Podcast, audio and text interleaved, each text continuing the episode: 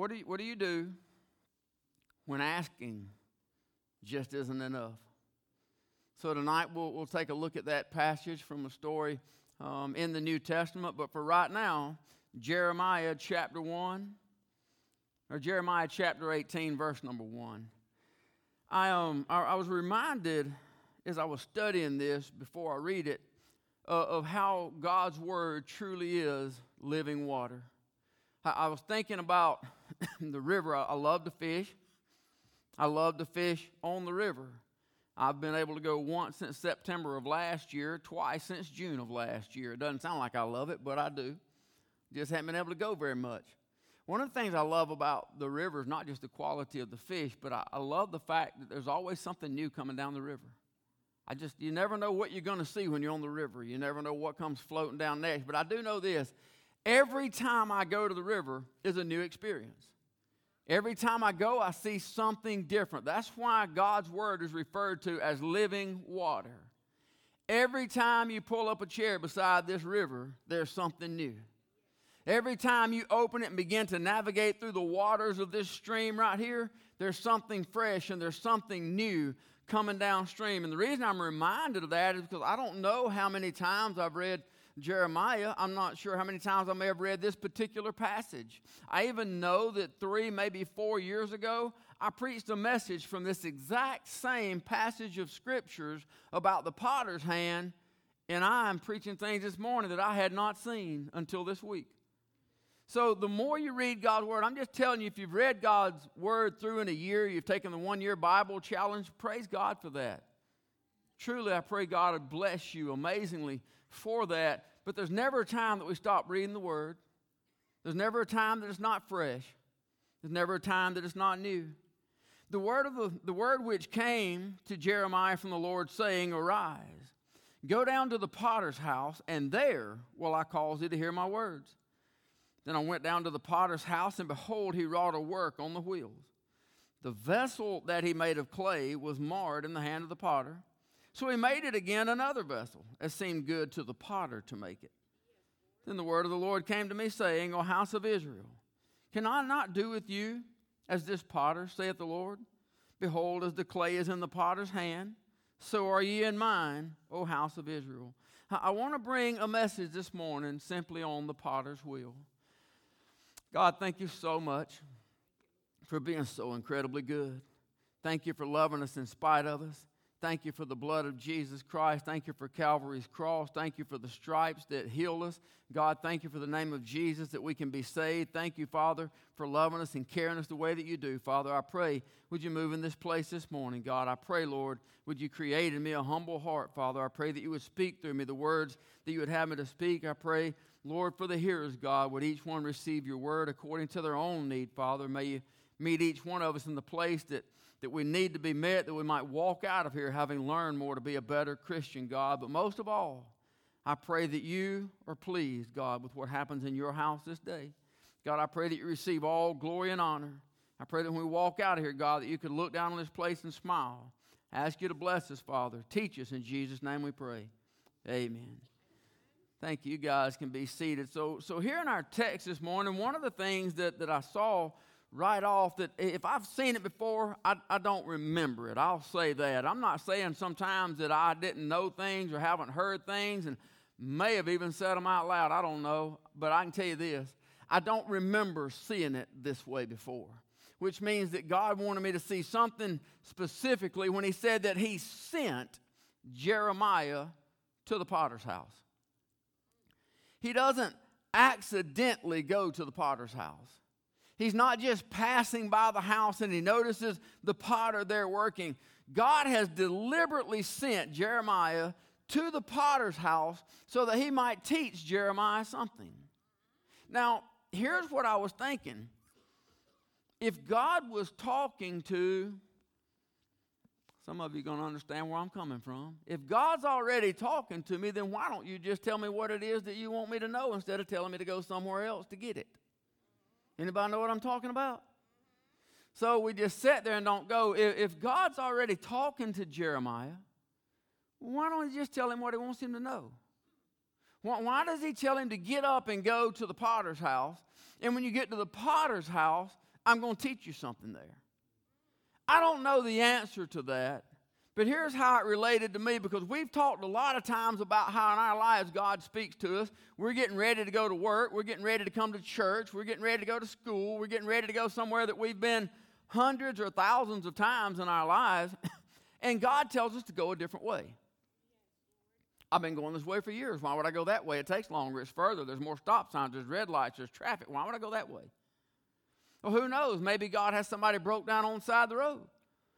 And he plans on us being a blessing. We talked about, well, you know, well, God says, I want you to go here and get gas on this day. And we get there and it's more than the place where we usually fill up. Or after work, I want you to go to a different grocery store than you usually, but, but I don't like that grocery store. It's not as clean. The people aren't as friendly. The prices are higher. We got a million reasons why we go where we go.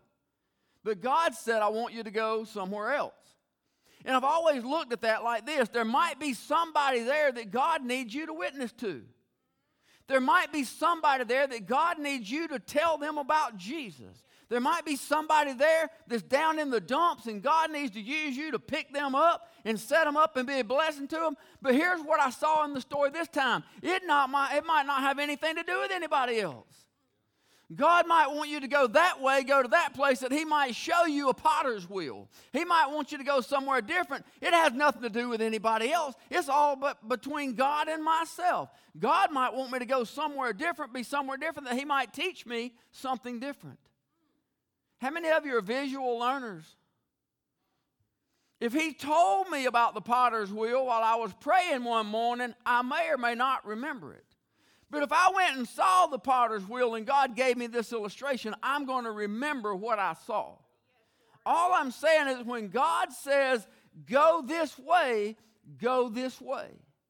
It may quite be that God's going to use you for somebody else, but it may not have anything to do with anybody but me.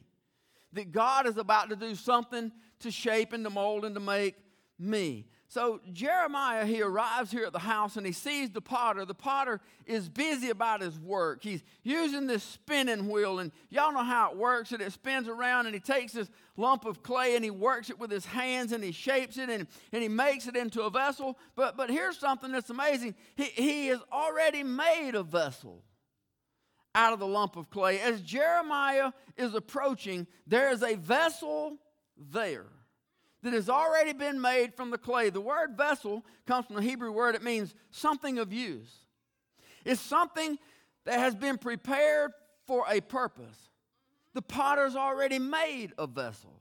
It's not like the clay was useless. It's not like it hasn't already been shaped into something. It has been prepared for something for a purpose, but then he mars it with his hands and he starts all over. The story doesn't tell us why he marred the clay, so don't, don't plug in the things that God doesn't tell us. We, we don't know. It's obvious that it must not have been to the potter's standard.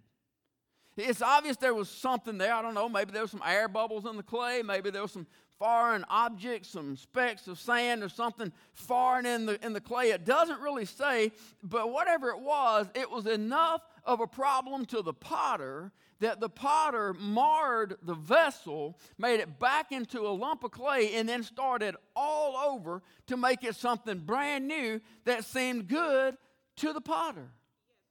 It doesn't say that it looked better to Jeremiah. It, it, it doesn't even say that it's a better vessel. It may not have been as beautiful. The first one might have been a, a vase with all kind of contour and a base on it and, and some shape to it. And, and maybe he marred it and made it into just a, a simple bowl. It may not have even been as pretty and as attractive as the first one was. It doesn't tell us that. It just says that it was marred and it was made into another vessel as seemed good to the potter. That's what God does with you and I. I know if we read it and you look that it's addressed to the Hebrew nation, it's written to the Jew, the letter's written to the Jew in the Old Testament. But in the Word of God, Jesus Christ came to make all things new again. Praise God, when Jesus Christ came, He included us in the family. It's not no longer Jew and Gentile, it's the family of God through the blood of Jesus Christ that brings us together as one. And God recorded this story in His Word so that we might all have it, so that we understand that God is doing something special in our lives sometimes God does things in our lives that are difficult. Sometimes we go through situations in life that, that, are, that are hard to handle. Now, you and I, we chose Jesus Christ. And that's what God wants, is a family that has chosen him through the gift that he offered and the free gift of Jesus Christ. We have chosen Jesus Christ, but God chose us first.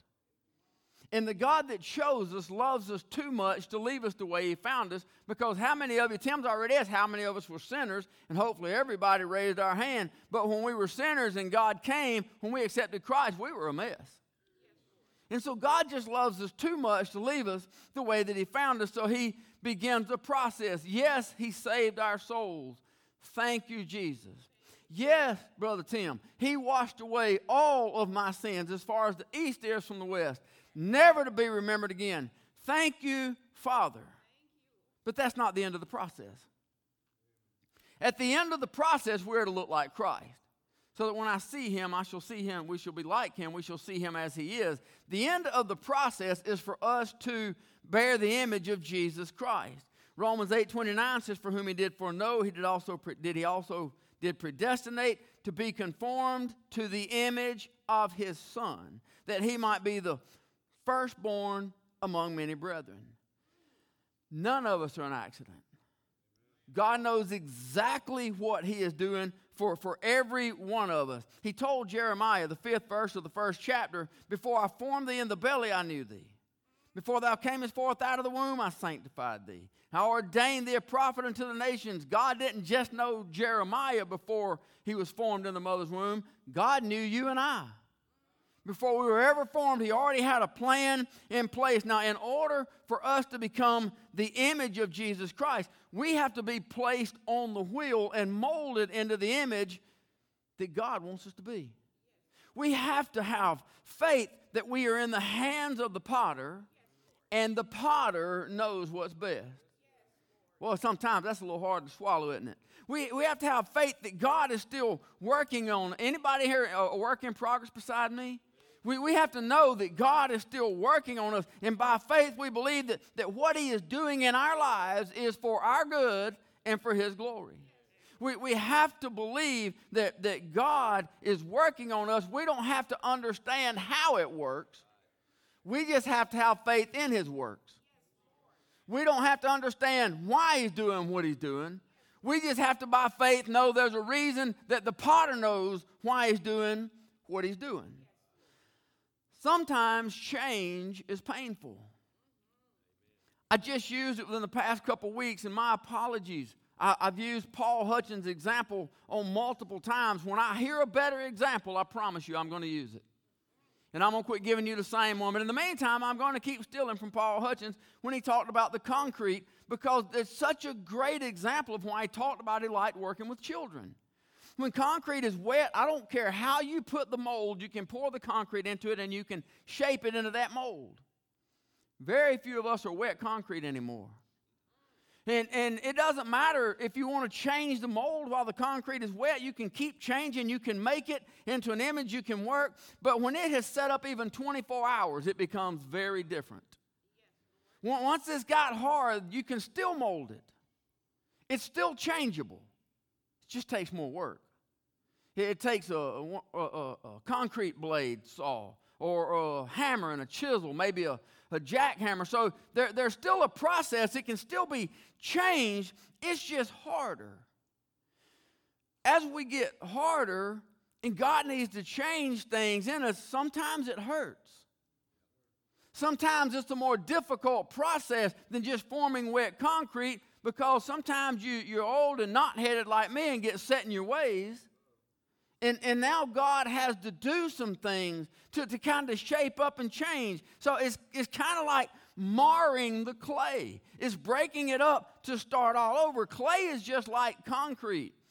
Once it is no longer pliable, it has become hardened. And once it has become hardened, it's not only more difficult to shape, but it's harder to get it into the exact image that you're trying to shape it. So I wonder probably everybody in here. I wonder how many people in here could raise our hands and say, I've been through some hard things in my life. I've been through some stuff I didn't understand. I've been through some things that I asked God to get me out of. And it just didn't seem like it worked out that way. I've, I've been through some very difficult situations in my life. I've been through times when I felt like I was alone. I've been through times when I felt like God couldn't hear my voice, wasn't nowhere's in the same zip code around where I was. I'm just saying that life brings some very difficult things. All of us have been through tragedy, and all of us have been through personal things that, that seem to kind of pull us down. Many of you are going through things right now. It's not what you've been through, it's what you're going through. Sometimes it's because the potter is making some things new. The, the thing that we can learn here from, from the potter is, is it doesn't mean that you're a bad Christian. It doesn't have to mean that you did anything wrong. Listen, if God's correcting you from sin, you know that. If you did some sin against God, you've not repented, and God is now breaking you, you know that. But what about when you haven't? What about when you don't understand? I feel like I'm going through, sorry, hell on earth, and I don't understand why. I understand what I did wrong. So God just loves us enough to work on us, to shape us. It doesn't mean that we're a bad Christian. It doesn't mean that God's not hearing our prayers. It doesn't mean that God won't answer our prayers. Sometimes He's just making something new that seems good to the potter. If we look at the Word of God, there's tons of examples. If we look in the Old Testament, we, we see Abraham, but we see that he was in the hand of the potter. You know, when, when we see Abraham, we see what the Word of God calls the friend of God. Obviously, he's walking hand in hand with God. He has developed a very special relationship with the Father to be called the friend of God. The Bible tells us that he sojourned in the land of promise. The Bible tells us that, that he looked for a city which hath foundations, whose builder and maker is God. The Bible tells us that Abraham sprang there even of one, him as good as dead, so many as the stars of the sky in multitude, and as the sand which is by the seashore innumerable. The Bible tells that Abraham, when he was tried, offered up Isaac, and he that had received the promises offered up his only begotten son. But before we have Abraham, we have Abram. Abram was a man who grew up in Ur, land of the Chaldees. The Chaldees is a very idolatrous nation. Everything about them is idolatry. They have all kinds of little wooden trinkets and things that, that they call gods. And he was at his father's house and he is now following God. And, and God tells him to leave his father's house, but he didn't. It was a mar in the clay. It was an imperfection in the clay. If we study the book, we find out that when he left, he took his father with him. He took all those around him with him, and he ended up bogged down in a place called Haran for more than four years, closer to five years. He's, he's bogged down in this place because there's a lump in the clay. He hasn't done exactly what he was instructed to do, and he stays in Haran. Y'all ready? Until his father died. It took death to get him to leave where he was to go to where God originally instructed him to go. Death is a painful experience, but it's something that happened in his life. And then when he gets out, we see that a famine comes on the land. Famine is hunger. We've talked about hunger, and it's too early for me to bring up longhorns and stuff like that because y'all get hungry and leave on me early. Hunger is something that's painful, but hunger is something gets our attention. If God wants to get our attention, the quickest two ways to get there is take away your money or take away your food. If God needs us to get on our knees, all He got to do is let the bank account get a little bit off, or let us get a little bit hungry and we ain't got nothing to buy food. Either one of those come into place, we, we get started praying. So God allows this famine to come in the land. Now, Abram's got to make a choice. I've either got to trust God, y'all paying attention? I either got to trust God to take care of me here, or I got to go to Egypt and get supplies. Egypt is a picture of the world, always a picture of the world and worldly things. So Abram has to make a choice. I can either trust God here to take care of me, or I can go to the things of the world and see if the world can help me out. So he chooses Egypt. Y'all know the story. He gets in there, he lies about his wife. He lies about Sarai, says she's not my wife, she's my sister. She winds up with the king. The king's going to make one of his concubines, finds out the truth, comes to Abram and says, What are you doing? How could you lie to me? God allows his man to be run out of town. He is cast out of a wicked place like the world from Egypt, and in the process, he's brought shame to himself. He brought shame to his family, and worst of all, he brought shame to his God. He come in claiming to be this man of God, and he walks out a liar. It was a mar in the clay. If that's not bad enough, when he left, he took Hagar with him. A handmaid for Sarai becomes another lump in the clay. There's a mar. So God had to work some things. He failed at some things in his life, but, but both times there was something that drove him out. They were painful. It was death that caused him to leave Haran and set out. It, it was, it was temptation of, of hunger that caused him to fail there at Egypt. Both of them were painful times in his life, but both of them he learned a great deal. Both of them were all on the wheel, they were all part of the process. So, after the, the birth of Ishmael by Hagar, which is just another lump in the clay, that was all trying to help God out as well because God's promised him a son, but he's an old man, and Sarai, later to be Sarah, is, is barren and can't have children, so he helps God out by using Hagar, the handmaid, because if I'm going to have a child, I got to do it somewhere different. It's another lump in the clay. It's a, it's a slight shadow of a doubt. Okay, God, you've promised me that, and here's where we're going to do it. So, in chapter 16, after we see uh, that, that Ishmael is born, God appears again in chapter 17 to, to Abram. Now, when Abram left, headed towards Canaan, he's 75 years old. Here in chapter 17, verse number 1 of Genesis, when Abram was 90 years old and nine, the Lord appeared unto Abram and said unto him, I am the Almighty God. Walk before me and be thou perfect. I will make my covenant between me and thee, and I will multiply thee exceedingly. Abram fell on his face, and God talked with him, saying, As for me, behold, my covenant is with thee. Thou shalt be a father of many nations. Neither shall thy name any more be called Abram, but thy name shall be Abraham, for a father of many nations. Abram was a father of nations. Abraham is the father of nations, for a father of many nations have I made thee. Verse number six I will make thee exceeding fruitful. I will make nations of thee, and kings shall come out of thee. I will establish my covenant between me and thee, and thy seed after thee, and their generations for an everlasting covenant to be a God unto thee, and to thy seed after thee. God made a new vessel, which seemed good to the potter. Abraham went through some hard stuff to become Abraham. After the promise is fulfilled, God's not through. Now he's Abraham, he's this new vessel, but now God sends him to the mountains of Moriah and says, I need you to go there and offer up thy son, thine only son. I need you to go there. So, God, after He has made this vessel, after He has put it on the pot and made what seemed good to the potter, now He tested this new vessel. I'm just saying, God will allow you and I to be tested. God will allow our faith to be put on trial, if it will. I thank God that when I stand before Him, I won't be on trial because Jesus Christ, my mediator, my propitiation, my salvation, my defense attorney, the one who has justified all my sins, erased everything that I've done, will stand there in my account and say, Paid in full. I got Him covered. But right now, my faith can be put on trial. God can allow things in our life. And I'll be honest, it's not to let God see what we're going to do. God already knows. It's to let me see how I'm going to fail. It's to let me see how weak I am. It's to let me see how vile I am and how much I need to be changed. You look in the New Testament, we have the Apostle Peter. When we first meet Peter, he is a fisherman named Simon.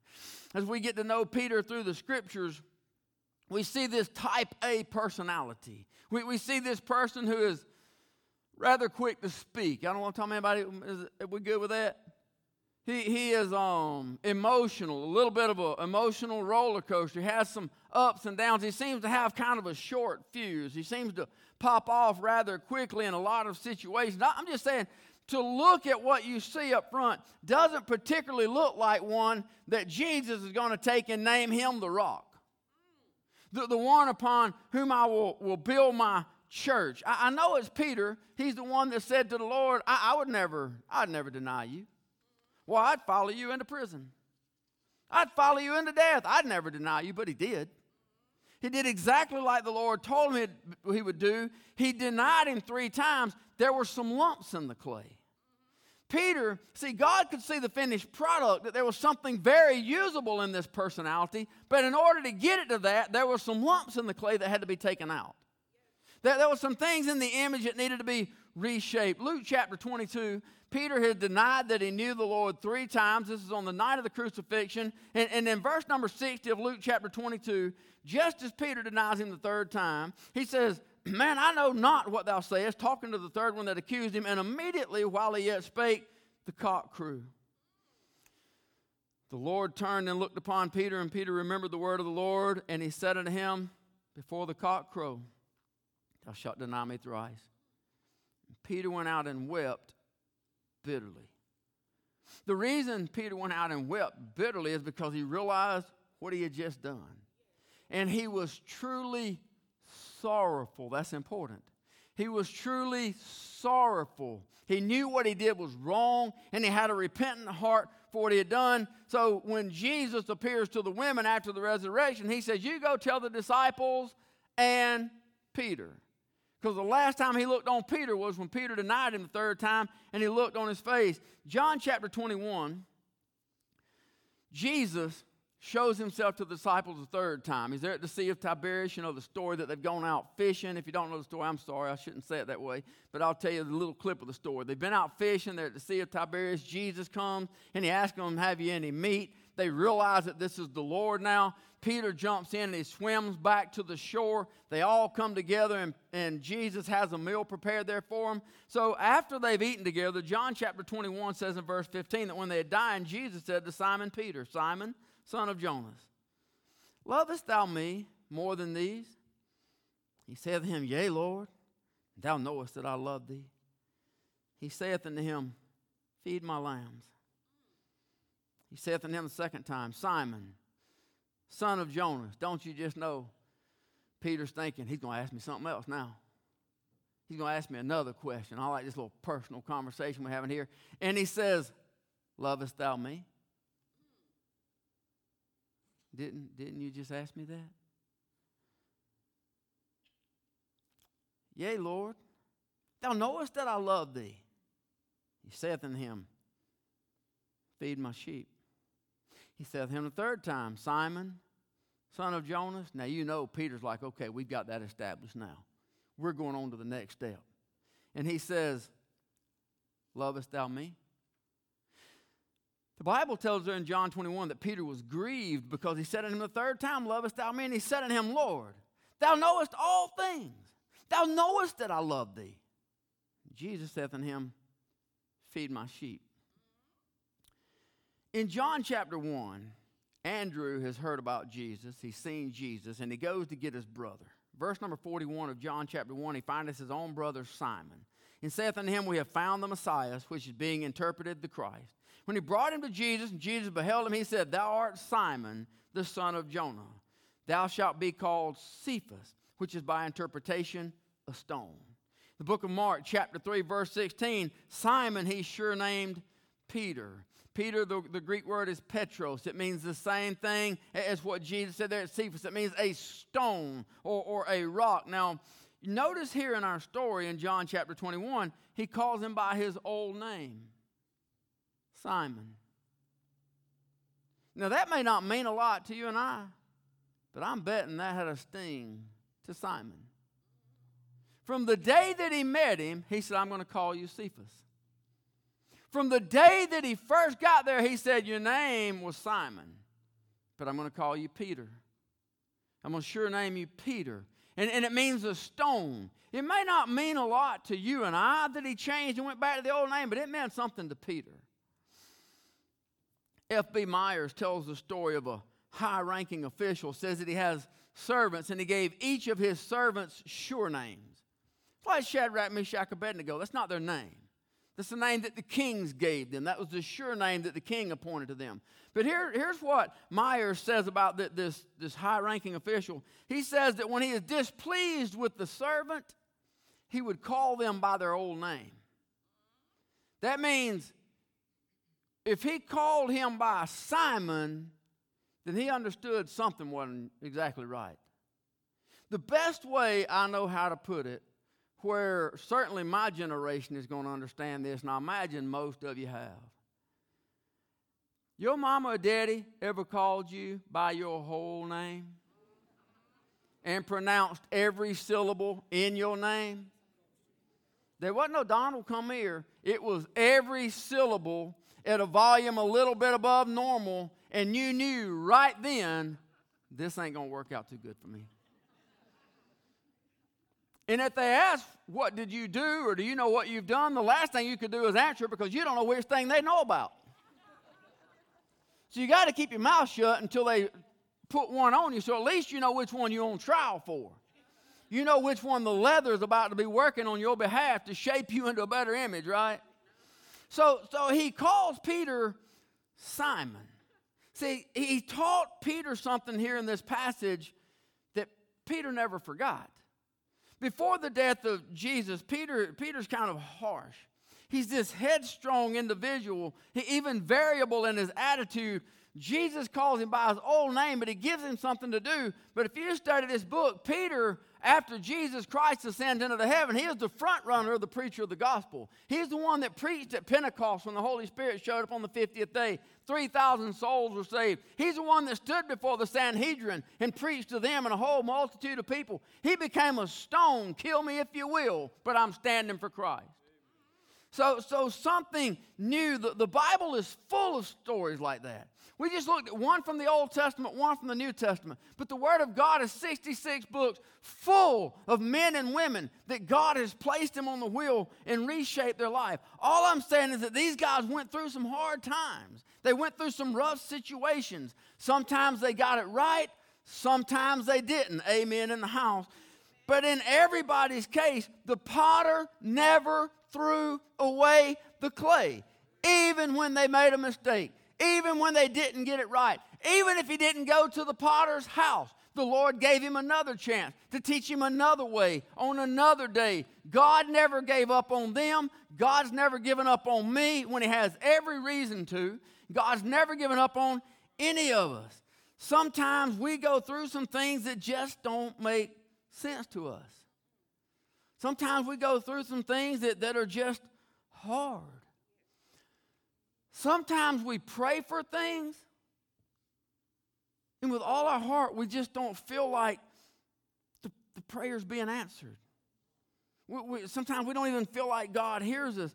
But, but in every case, we're just like these. We are God's children. And God loves us. We have to remember when God's doing something in us, we can't see the finished product. God can. All we can see is the right here and right now. All I can see is this wheel is spinning and I'm getting bent and molded and shaped, and it ain't very comfortable, and I don't like where I'm at, but I can't see where God is going with it. Sometimes when we pray, when, when I pray, sometimes we, we pray for temporary things and we feel like it's not being answered, but God is answering and He's giving us eternal things.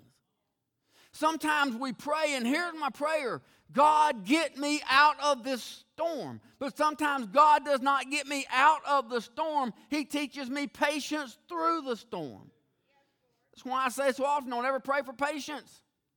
You got to learn patience. Sometimes God, even though we're begging to get me out of this storm, He's not getting me out of the storm, but He is giving me patience to endure the storm. So God does hear our prayer. God does answer our prayer. He doesn't always answer according to our will, but He does always answer with our best interest in His mind, and He's the potter.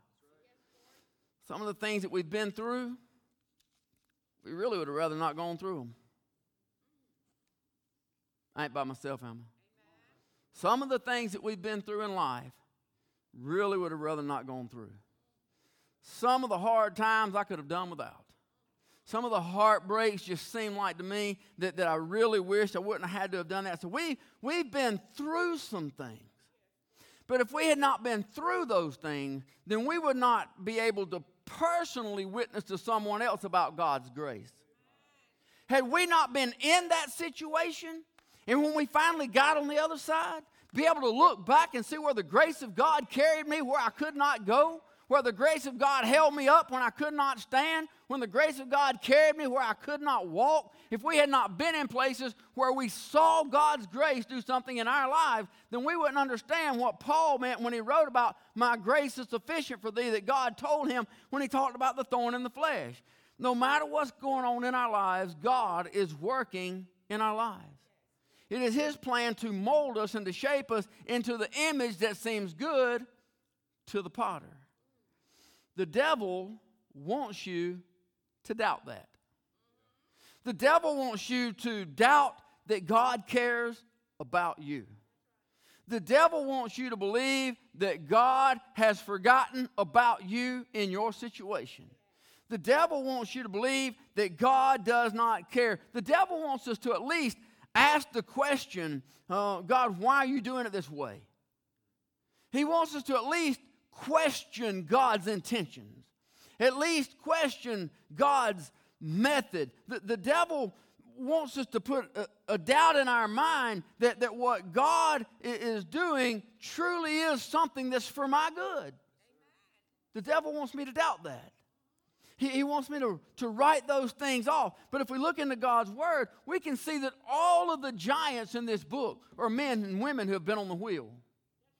You won't find one in here that has not been allowed temptations. You won't find one that has not walked through fiery furnaces and lions' dens and, and deserts and, and rivers and hunger and thirst and, and hated and despised by men and attacked by armies. What you find with all of God's great servants in here is every one of them were on the spinning wheel sometimes. And God shaped them into the image that they became. And even after becoming an image, they still went through trials and testings and temptations. And God says that He changeth not. So His methods are no different. He's going to do you and I the same way. If we look at God's Word, we can see that all of them went through some difficult times. Before I close, I couldn't help but think about Job. I was going to just give you an Old Testament and a New Testament example. But it was God. Anybody still with me? We're almost done. It's almost time to be done, isn't it? It was God that said to the devil, Have you considered Job? Have you considered, chapter 1, verse number 8 of Job, the Lord said unto Satan, Hast thou considered my servant Job? That there is none like him in the earth, a perfect and upright man, one that feareth God and escheweth evil. Satan answered the Lord and said, Doth Job fear God for naught? Has not thou made an hedge about him? Praise God for the hedge around us. And about this house, and all that he hath on every side, Thou hast blessed the work of his hand, and his substance is increased in the land. Verse number 11 says, Put forth thine hand now and touch all that he hath. He'll curse you to thy face. The Lord was bragging on how good Job is. The devil said it's just because you've given him all this stuff and now you're protecting him. You're not letting me get to him. If you just let me get to him, I'd change all that. If you don't know all well about the story of Job, go, go home and read the story of Job. It's an amazing story. And, and what we find out here is that Job is a very wealthy man. Talking about money and possessions, it says that he's the greatest man in all the East, and it lists all of his camels and all that he has and his servants. But worse than that, it says that he has seven sons and three daughters, and in this story, he loses every bit of it. And I mean, he loses every bit of it in not even an hour's span. It's in verse number 14 of Job chapter 1. There came a messenger unto Job and said, The oxen were plowing, the asses feeding beside them. The Sabeans fell upon them, took them away. They have slain the servants with the edge of the sword, and I only am escaped alone to tell thee. While he was yet speaking, there came also another and said, The fire of God has fallen from heaven, hath burned up the sheep, the servants, and consumed them, and I only am escaped to tell thee. While he's yet speaking in verse number 17, there came also another and said, The Chaldeans made out three bands and fell upon the camels and carried them away, yea, and slain the servants with the edge of the sword, and I only am escaped alone to tell thee. Verse number 18 While he was yet speaking, there came also another and said, Thy sons and thy daughters were eating and drinking in their eldest bro- drinking wine in their eldest brother's house. And behold, there came a great wind from the wilderness and smote the four corners of the house. It fell upon the young men, and they are dead. And I only am escaped alone to tell thee. Verse number 20 Job arose, rent his mantle, shaved his head, fell down upon the ground, and worshiped. How? You tell me how. How does Job worship now? Goes on, verse 21 says, Naked came out of my mother's womb, naked shall I return thither.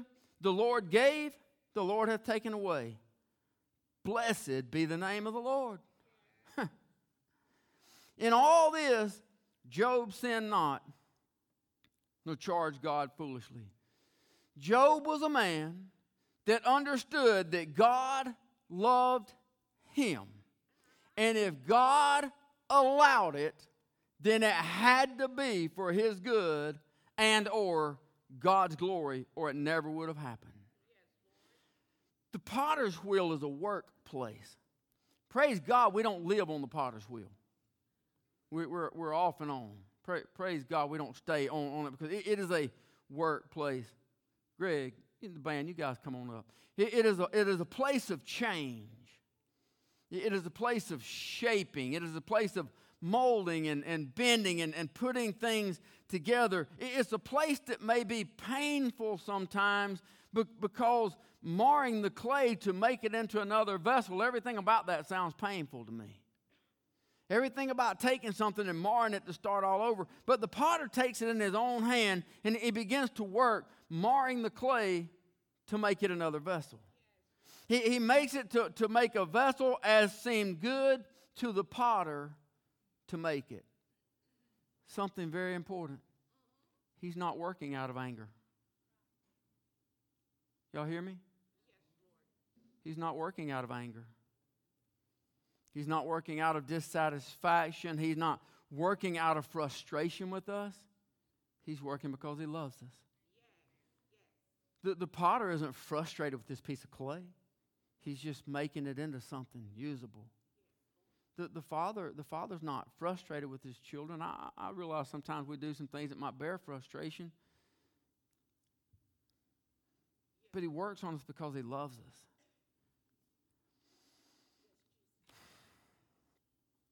He's not looking to make the clay what the clay wants to be. He's looking to make the clay what the potter wants the clay to be. We all, we all understand that? He's not worried about what I want to be. That's where my own prayer life can get in my way. It's not about what I want to be. It's about what does the Father want the clay to be. So we have to allow God to shape us into what He wants us to be. It may not be comfortable. You know, getting air bubbles out or getting imperfections, getting impurities out, getting, getting things removed. It, it may not be comfortable. But this one thing I know, and this I know not because I saw it this time when I studied, but I saw this three or four years ago, whenever it was that I preached this before, and I loved it, and I ain't never forgotten it. If I'm on the wheel, I'm in the potter's hand. There's clump over here that, that may be in the family of the clay, but it's not in the potter's hand.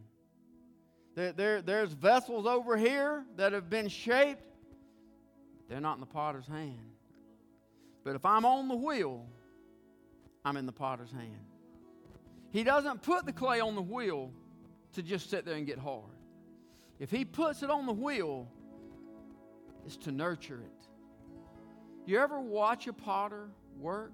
And they add the water. They, they don't just dump water on it, they, they take it with their hands and they, they delicately put it on there and they, they delicately shape. And if they want ripples, they take their fingernails or, or, or a finger and they make little grooves. And, and it is a very delicate process. They love what they're doing. They're making it into something special that seems good to the potter. They're making this incredible creation, and that's what God's doing with you and I.